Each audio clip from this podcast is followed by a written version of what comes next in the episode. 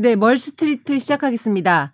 오늘은 부동산 문제 짚어보겠습니다. 굉장히 유명한 분이십니다. 김학렬 스마트주부 소장님 모시고 어, 부동산 정책 그리고 집값 전망 종합적으로 좀 들어보도록 하겠습니다. 소장님 안녕하세요. 네, 예. 안녕하세요.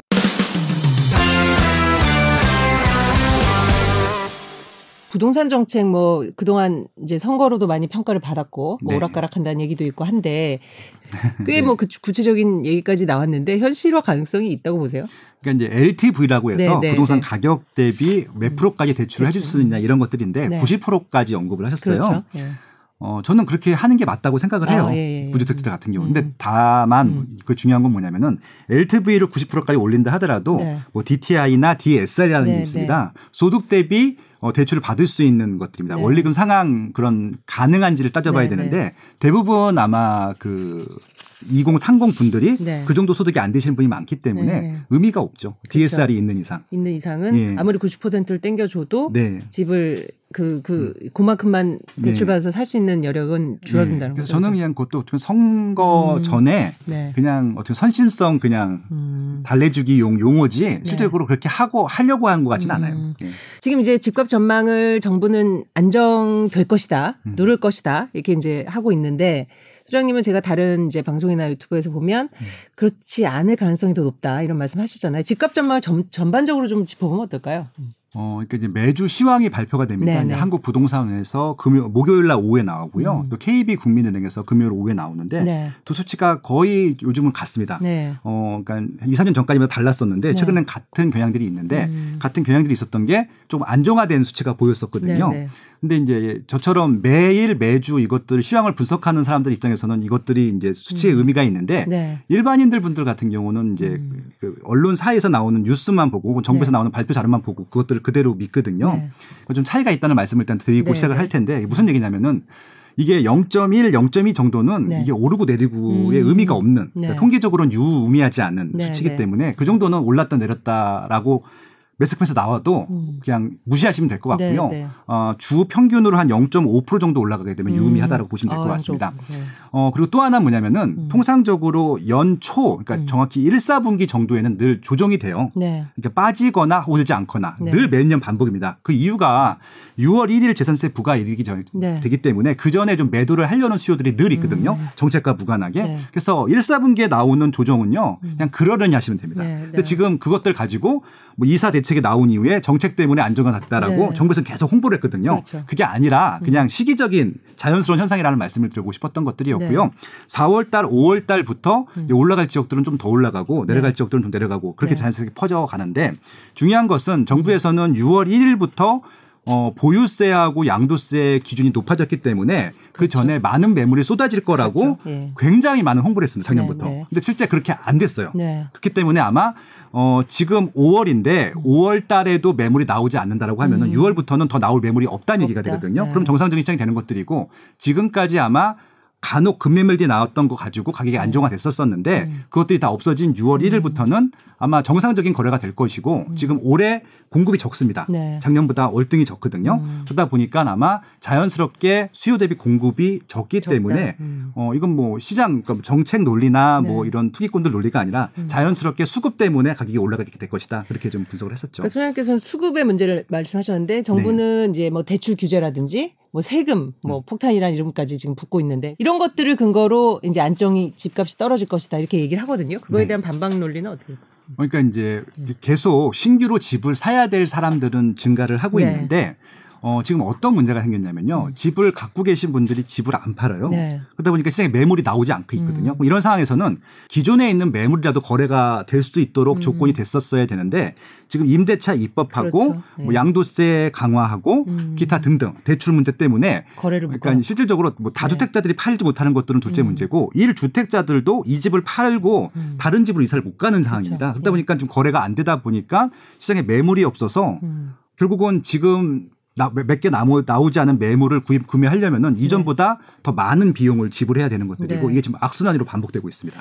네. 그 제가 그 부분을 되게 동감하는 게 이제 1주택자에 대한 규제를 네. 굉장히 강화하고 소위 우리가 이제 깔고 안고 살고 있는데 그럼 결국은 정부는 이렇게 해서 계속 압박을 가하면 음. 이제 외투를 끌어안다가 결국은 이제 네. 매물로 나오지 않을까라는 기대를 하잖아요. 어, 지금 말씀하신 부분이 네. 맞고요. 그러니까 네. 지금 이제 6월 1일 날짜로 이제 정리가 되려면 벌써 매도를 했어야 되고 그렇죠. 6월 1일 날 잔금까지 쳐야 되고 등기까지 음. 맞춰야 되기 때문에 이미 네. 이제 끝났습니다. 그 끝났다? 시장. 예, 네. 그렇기 때문에 이제 더 나올 매물이 없다는 얘기고요. 음. 어, 지금 이제 결국은 팔지 않겠다라고 하는 겁니다. 음. 생각보다 그리고 다 주택자들이 산 물건들이 음. 서울에 몰려 있지가 않아요. 음. 아마 서울에 두 채 정도 갖고 계셨던 분들은 네. 말씀하신 대로 증여로 예. 2, 3년 동안 많이 처분들을 했습니다. 네, 네. 최근에 증여가 증가했던 이유들이 그런 것들이고요. 네. 어 그리고 순수하게 서울에 두 채, 세 채 갖고 있는 분들은 음. 거의 없습니다. 네. 왜냐하면 종부세 부담 때문에 그렇고요. 음. 어 강남권에 30평대로 두 채 갖고 있으면 1억이 넘게 나오거든요. 네. 종부세까지 포함하게 되면 그렇기 때문에 어 그 부담이 되시는 분들은 이미 정리를 했고요. 네. 대부분 다주택자들은 저렴한 주택들이에요. 네. 서울에 갖고 있어도 저렴한 주택들 혹은 지방에 있는 것들이기 때문에 음. 정부에서 어, 매물을 유도하는 그런 음. 매물은 아니기 때문에 음. 정부 정책하고는 좀 상관이 없다는 말씀이고요. 이게 다주택자들 매물뿐만이 아니라 음. 일 1주택자들도 음. 좀 부담을 주고 있는 것 같아요. 네, 팔고 네. 나가라고. 근데 지금 일 1주택자들은 더 못 파는 사, 상황이 네. 어, 예전보다 DTI가 LTV가 줄었거든요. 네. 과거에는 70% 대출 받았는데 네. 지금 집에 살고 있는 집들 대출을 갚지 않는 분들 같은 경우는 네. 집을 팔 때 대출을 상환해야 되잖아요. 네, 네, 네. 그러면은 40%밖에 대출 못 받거든요. 네. 집을 팔 수가 없는 조건들입니다. 이사를 못 가다 보니까 이제 매물이 안 나오고 있는 것들이에요. 그러니까 여러모로 이게 막혀 있는 그런 상황이라고 보면 되는데 예.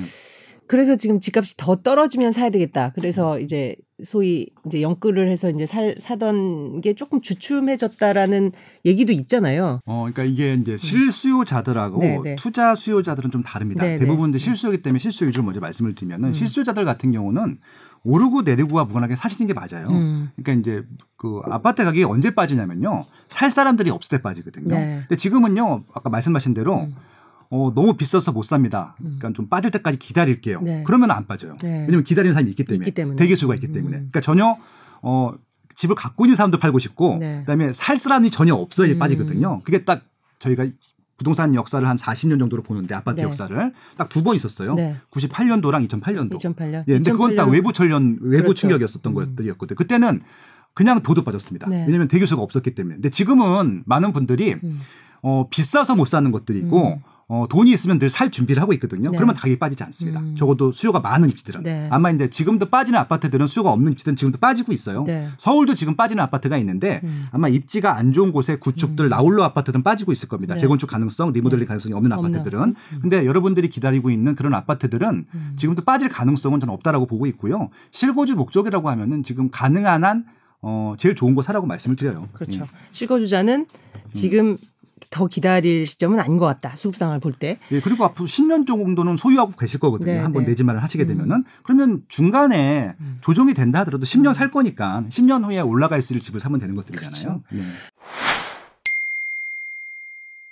요새 10억 차익이 기대된다. 이런 네, 로또. 로또 아파트. 예, 뭐 네. 화제가 됐었는데 네. 이런 로또 수준의 어떤 청약을 기다리면서 좀 내 집 마련을 지금 못 하신 분들은 계속 기다리는 게 맞을까요? 아니면 네. 그러니까 이것들은 공부를 하셔야 되는 네. 게 맞고요. 그러니까 전략을 짜시는 게 맞죠. 네. 그러니까 기다린다고 집을 주는 게 아니거든요. 네, 네. 그러니까 많은 분들이 오해하고 계신 게 음, 어, 정부가 집을 어떻게든지 마련해 줄 거라고 음. 생각하시는 분이 있는데 절대 마련해 주지 않습니다. 내 집 마련 하셔야 될 분들은요. 음. 여러분들 스스로 해결하시는 게 맞아요. 네. 공부하시는 게 맞을 것 같고 음. 청약 가점이라고 하는 게 있어요. 네. 가점을 계산해 보셔가지고요. 음. 안 되시면은 음, 포기하시고 과감히? 청약을 포기하시고 그냥 네. 매수를 하시는 게 맞아요. 음. 그러니까 제일 좋은 방법은 난 새 아파트 살고 싶은데요. 네. 그러면은 어, 피를 주고 사시는 방법밖에 없고요. 네. 조금 저렴하게 사시고 싶으신 분들은 음. 재건축 재개발 초기 네. 단계로 가시는 거예요. 네. 좀 시간이 필요하긴 하지만 그렇게 시간에 투자하시는 방법밖에 없을 것 같습니다. 네. 아니면은 기존 아파트를 매수하시는 방법밖에 없고요. 음. 어, 정말 뭐 20년 동안 30년 동안 무주택자로 사시는 분들한테 우선권을 주, 드리는 건 맞잖아요. 네, 네. 예, 그런 분들한테는 어쩔 수 이길 수가 없어요. 음. 예, 가점으로는. 최근에 로또 아파트가 됐던 게 네. 화성 동탄에 있는 디에트르라고 하는 단지거든요. 동탄역 바로 옆 블럭인데 지금 동탄역 주변에 음. 어, 지금 뭐 신규 아파트라고 할 것도 없는데 벌써 음. 한몇 년 된 아파트들도 12억에서 14억 정도 하거든요. 네. 근데 그 디에트르라는 아파트를 4억에 분양을 한 거예요. 네. 그럼 10억 차이 10억 나잖아요. 그러니까 서울도 아니고 음. 화성 동탄이에요. 음. 근데 그 아파트를 당첨 받고 싶은 분이 얼마나 많겠습니까? 그렇죠. 네. 가점을 봤더니 69점이거든요.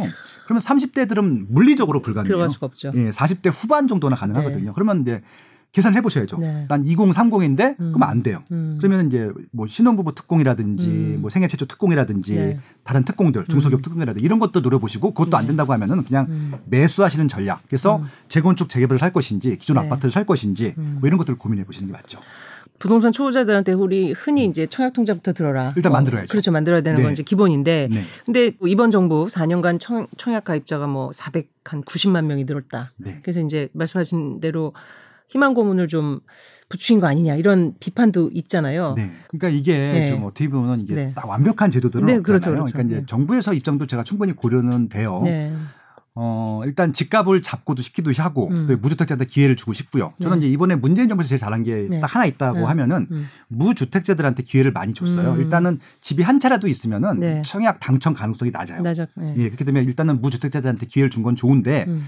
중요한 거는 지금 가격이 많이 올라갔잖아요. 그러면 거기에 대한 대출 제도도 같이 따라왔어야 되는데 네, 네. 대출해서 줄이는 거예요. 그럼 결국은 현찰이 많은 무주택자들만 혜택을 봅니다. 네.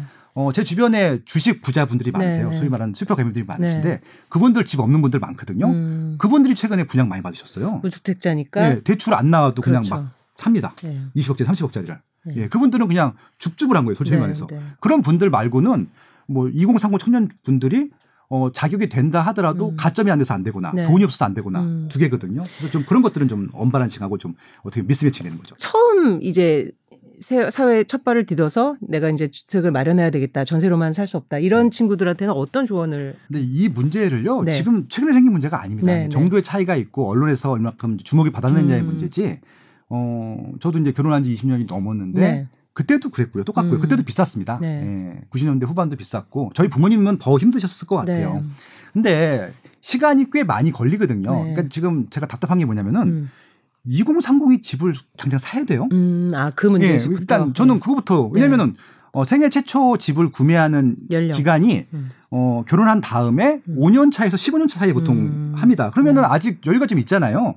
신혼 때부터 집을 살 필요는 없는 음. 것들이잖아요. 정말 사고 싶어요. 그런 분들이 있죠. 네. 그러면은 내가 가진 경제력으로 살 수 있는 것들을 택하면 음. 되는 것들이잖아요. 네. 서울에 있는 다른 좀 저렴한 지역도 있고 네. 아까 말씀드린 대로 경기도나 인천에서도 살 게꽤 음. 많거든요. 네. 특히 재건축 재개발 같은 경우는 인천 같은 경우는 아직도 음. 싸요.